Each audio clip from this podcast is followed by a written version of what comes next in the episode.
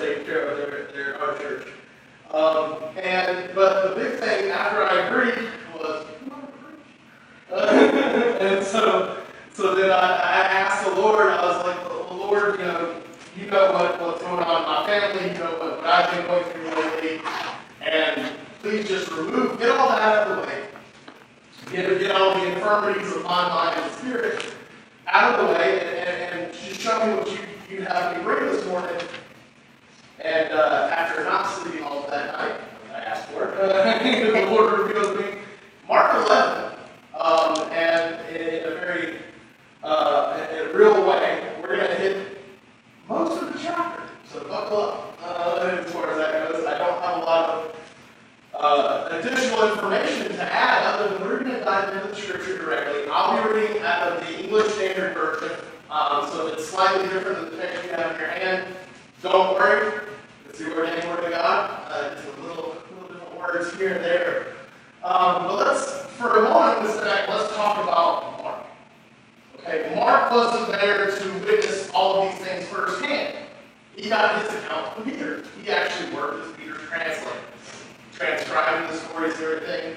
Biblical scholars will, will, many of them say that one of the things that Mark was focused on primarily was getting the story as precise as possible. Not only that, he was focused on getting it as concise as possible. So he was translating and I worked a little bit as a translator here and there from our years in Germany. When you're trying to get a point across and trying to bridge a language barrier sometimes, you want the simplest, most direct explanation you can find. That's what Mark's good for. Because Mark gives us the story and he gives it to us as direct and as concise as he can. Now, some people accuse Mark of not learning about chronology. So he gets, sometimes he'll get his stories out of order or jumbled up and all those things.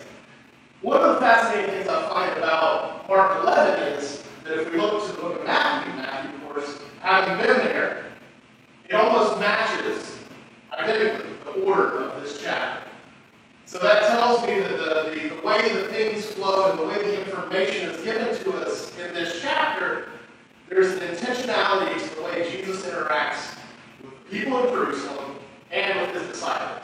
And so let's see if we can't parse out what point we're, that, that we're trying to find. What, what, is, what is Jesus revealing to all of us as we go through this chapter? So, chapter 11, uh, my Bible has it as the triumphant entry. You know, we, we not too long ago got to celebrate the resurrection season, so we, we got to celebrate that on Palm Sunday when Jesus entered the city of Jerusalem as the, the triumphant victor. And so I'm going to just start reading right there, right there. Uh, so chapter 11, verse 1. Now when they drew near to Jerusalem, and to Bethphage and Bethany, at the Mount of Olives, Jesus sent two of his disciples and said to them, Go into the village in front of you, and immediately as you enter, you will find a colt tied on, uh, on which no one has ever sat. Untie it and bring it. If anyone says to you, Why are you doing this? Say, The Lord has need of it, and I will send it back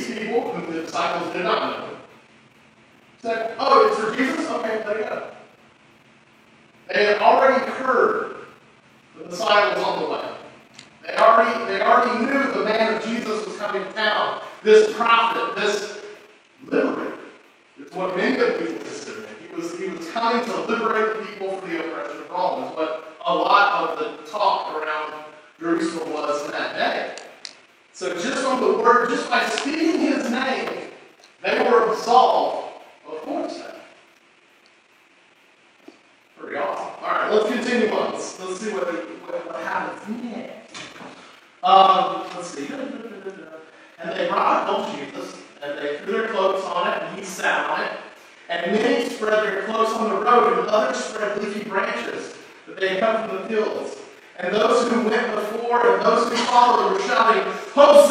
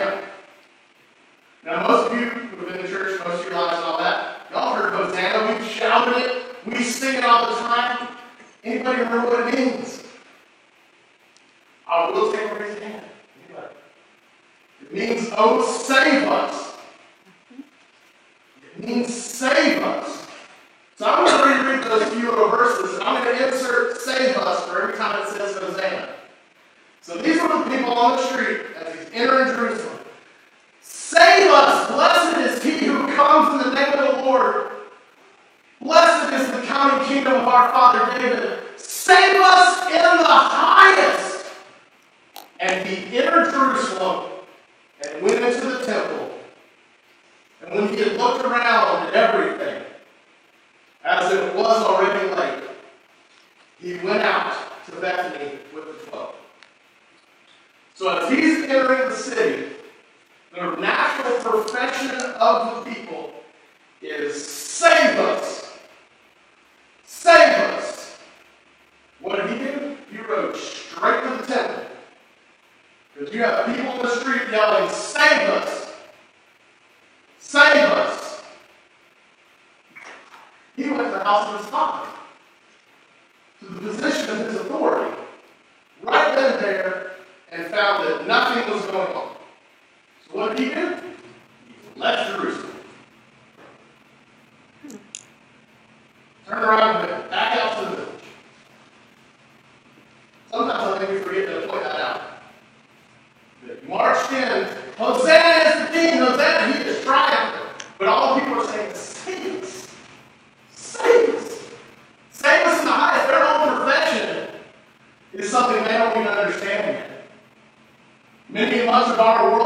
of those understand because they're saying, save us in the highest.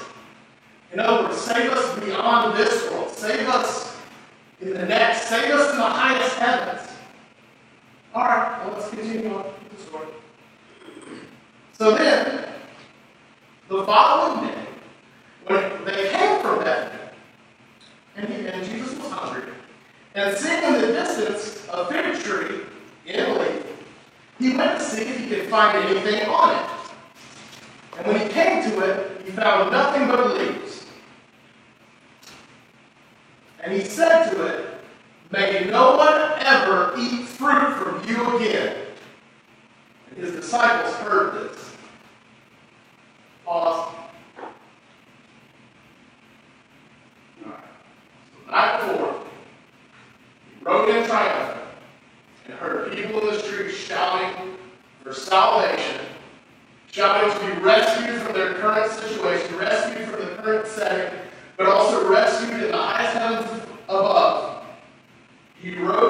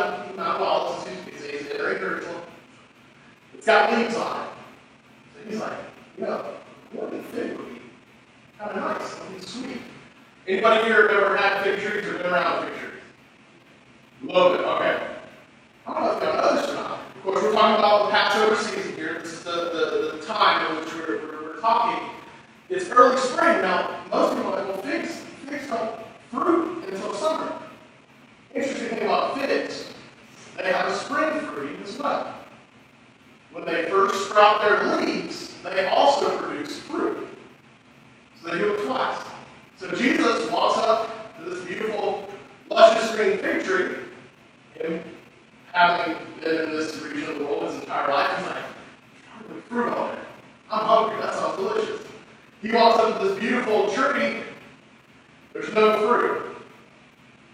And so he curses it right then and there. He walks up to this beautiful, shiny green tree that's sprouting all of its beautiful leaves, and he's looking for fruit. Doesn't find any, curses it. All right, so how does this day continue? Yeah, I had breakfast, so yeah, well, God will Anyway, let's move on. So Jesus then, uh, and then they came to Jerusalem. He entered the temple and began to drive out those who sold and those who bought in the temple. He overturned tables of the money changers and the seats of those who sold pigeons. And he would not allow anyone to carry anything through the temple. And he was teaching them and saying to them, It is not written, My house shall be called a house of prayer for all the nations, but you have made it a den of robbers. And the chief priests and scribes heard it. Of course, they were there, so they heard this. But they were seeking a way to destroy him, for they feared him, because all the crowd was astonished at this teaching. And when evening came, they went out into the city. So the temple in Jerusalem, beautiful place. Beautiful, beautiful place. That, in fact, a lot of the one we've never seen. It's, it's, it's been destroyed, and you know we know it will one day be rebuilt, but hopefully none of us will be on, on the face of the earth to see it. Uh, we'll be home with our Father. But it was a beautiful place in the temple. And yet inside, all that's going on is this right here. Oh yeah, what's, what's with these? I got, I got some of these. Would you like a Rolex? Would you like lunch? They're, they're selling things. They're selling things in the temple. Now, the night before, when Jesus rode into town, when he rode straight into the temple, was he looking to buy things, you think? Was he, was he looking to pick a fresh pigeon? Go out up uh, and sacrifice inside the temple? No, but I imagine those tables and those chairs and those cages of birds. I've been sitting there in the dark. You would have known. So he comes back here, and they're selling things, and, they, and he just starts flipping tables and teaching. But what is he teaching? And what is the response of the leadership here? That's what's fascinating here, is the fact that he says, is it not written, My house shall be called a house of prayer for all the nations, but you have made it a den of robbers? And the chief priests and scribes heard this, and were looking for a way to destroy him, they feared him all. But the crowd was astonished at this teaching.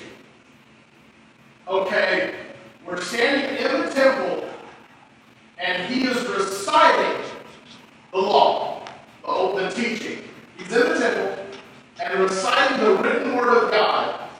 And the people are amazed to be hearing the word of God while they're standing in the temple.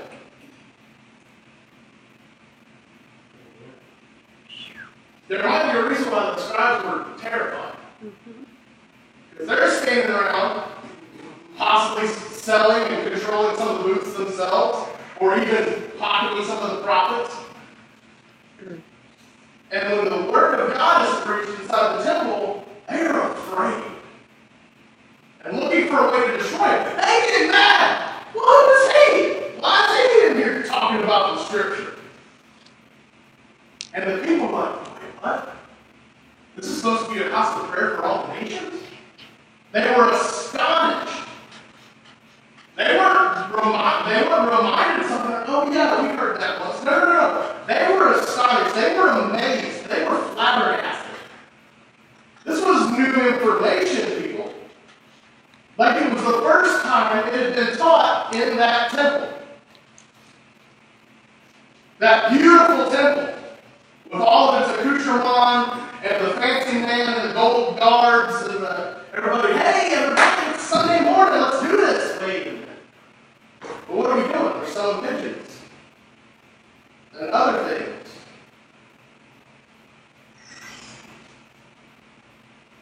Hosanna! Blessed is he who comes in the name of the Lord. Blessed is the coming kingdom of our father David. Hosanna in the highest.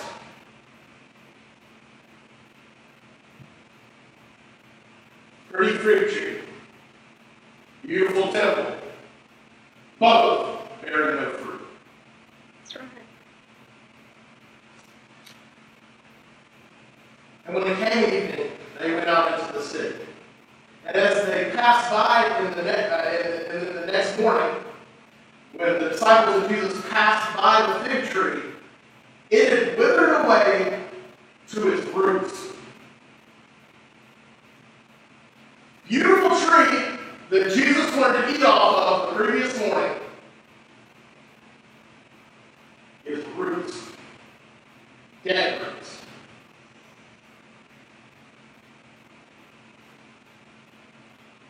And Peter remembered and said to him, Rabbi, look, the fig tree that you cursed has withered. And Jesus answered, Have faith in God.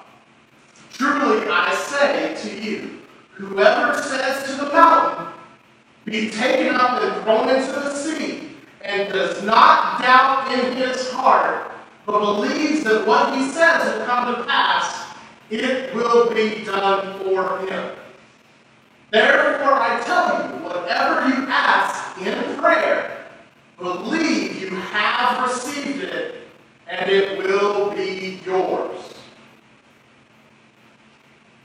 And whenever you stand praying, forgive if you have anything against anyone, so that your Father, who is in heaven, may forgive you your trespasses.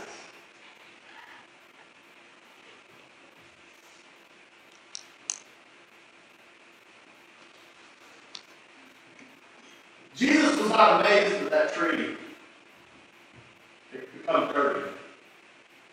That it had been, been rotted down to the, down to the dirt. Because he knew that when he gave the command the previous morning, it would be so. He had no doubt. Now, this morning, my, uh, a couple days ago now, my, my father asked me, what, what's the, actually, my mother did. She asked me, she said, Dad, I was wondering if you have a title yet for your sermon? And until that moment, I had not thought of a single word for a title. I was still wrapping my head around Mark 11. And I, but immediately I started typing, and I typed, why fig trees wither? I was like, huh. Interesting. And I sent it along.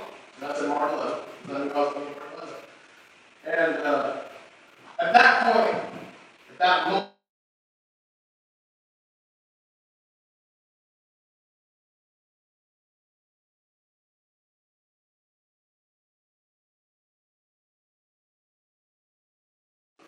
inspiring in me through the Holy Spirit, and I'm hoping you're seeing it because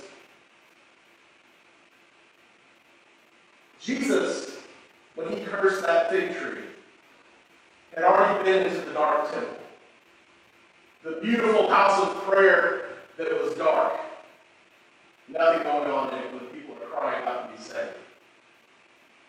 When he cursed that tree. The next day, when he cleansed, when he cleansed house, when he came in with, with righteous indignation and literally thought the tables over. One of one of the other accounts, you know, as him binding cords and making a whip to drive people out with. This wasn't him losing his cool and, and being mad. This was him bringing judgment. I'm going to flip over to Isaiah 34 real quick. Because the fig tree is very, very, very relevant, relevant to the judgment. When Isaiah records what the Lord revealed to him about the judgment of the nations, in the fourth verse, he says this All the hosts of heaven shall rot away, and the skies will roll up like a scroll, and all their hosts shall fall, as the leaves fall from the vine, like the leaves falling from the fig tree. See, when the Messiah is released to judge, and when God releases judgment on people, he makes his illustrations clear. When, Jeru- when, when Jesus rolled into Jerusalem, he was coming to save the people. Uh, I love how one of the one of the, the scripture Bibles that I, one of the many versions that, I, that I've acquired over the years, I opened it up, and instead of this being called uh, the triumphant entry, the triumphant entry of Jesus in Jerusalem, the 11th chapter is literally titled Jesus confronts the hostile city of Jerusalem.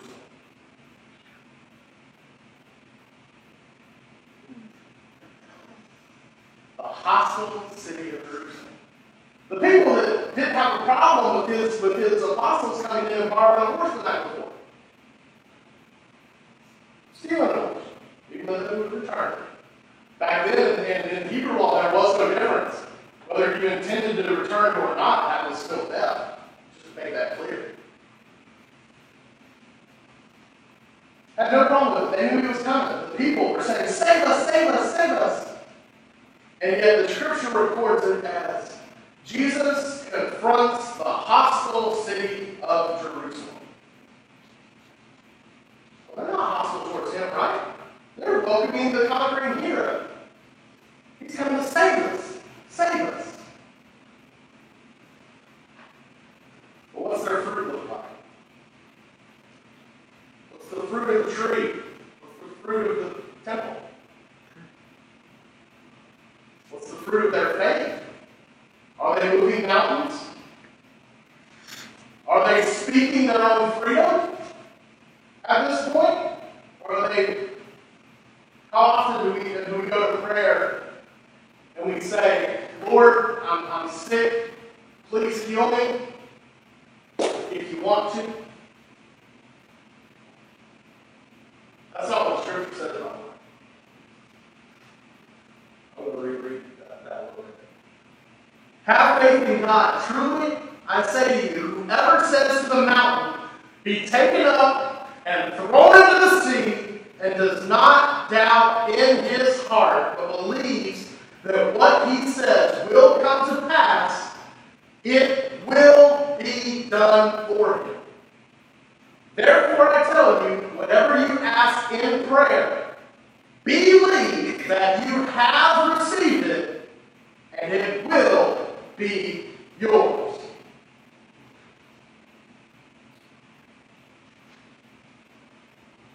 Believe and receive is not a hard concept. In fact, I would argue there is no such thing as a hard concept in this scripture. I believe this is a simple truth made for all mankind to absorb. I truly believe that. Now, I believe we can study ourselves past the written word on the page. That's dangerous. In fact, I believe Pastor Clark in his sermon last week was talking about some of the attributes of chaos, and one of them is the over pursuit of knowledge. The, the, the, the arrogance of mankind that believes that we can learn ourselves on the level of God.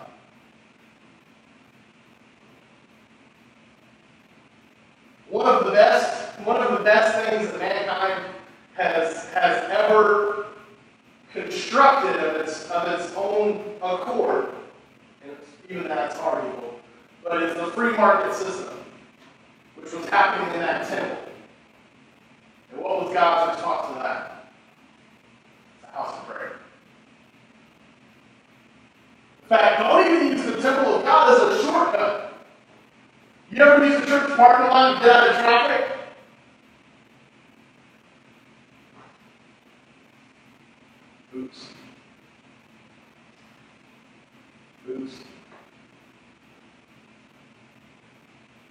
He said, don't do it. A fig tree withers because it looks like a tree, it's pretty like a tree, and it don't bear fruit. A temple is destroyed in less than a fortnight from this from this happening. In less than 14 days, that temple would be torn because the risen Savior would give his life and he would rise again three days later. A temple that does not bear fruit, that is not offering hope to the people, will be destroyed. Just like a fig tree withers when it does not bear fruit. God has no use for a fig tree that does not bear fruit, people. A fig tree that does not have faith.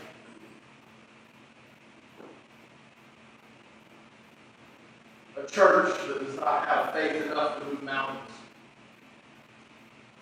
Because you know that faith, it, I love I love this passage, and there you there, there are multitude of sermons you preach just on just, just on this faith statement here in Mark 11. Because Jesus is telling us something here that is so far beyond us understanding, and yet it's perfectly clear. Doubt prevents the heart from understanding what faith can deliver.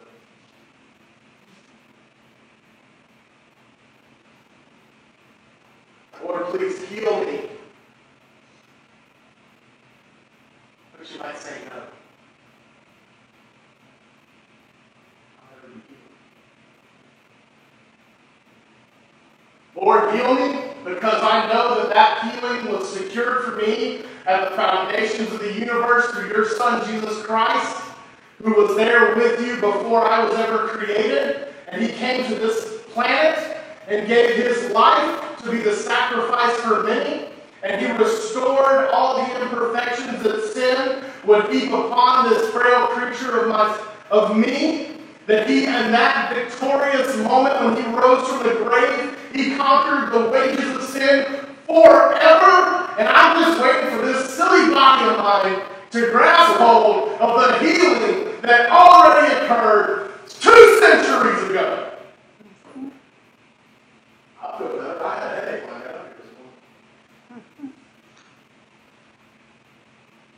Doubt will prevent you from seeing what faith has already accomplished. That's how a fig tree withers. That's how a temple has people selling things in it and purchasing things in it and not knowing the Word of God because the fruit is not there. But I'm going to continue reading in Mark 11 because the Lord told me I have to read this whole chapter.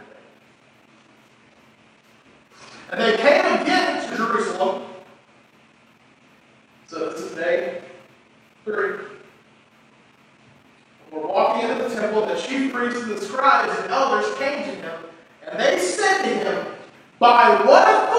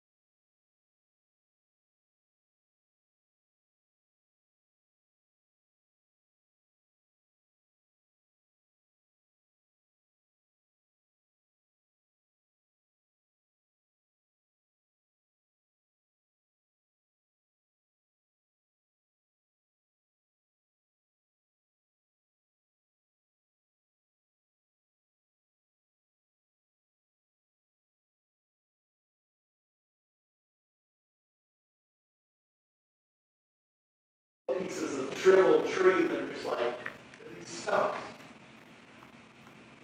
Hey, y'all remember what kind of fruit were supposed to bear? Y'all remember what kind of tree we are? That's the question, I mean, that's where they got back to. They don't even remember what kind of tree they are. They're still halfway standing there. They don't even remember what kind of tree they are. Talking about tree with it. They don't even remember they're supposed to be a fig tree. They're just owners of the mall. They're not even workers in the temple anymore. Because the fruit that they bear just in the, just in the, just in that little piece, it's fear, doubt, anger, and the battle that was on, as we find new words as we look at that. But you see, what Jesus did here, was he was honest with them. He said, I told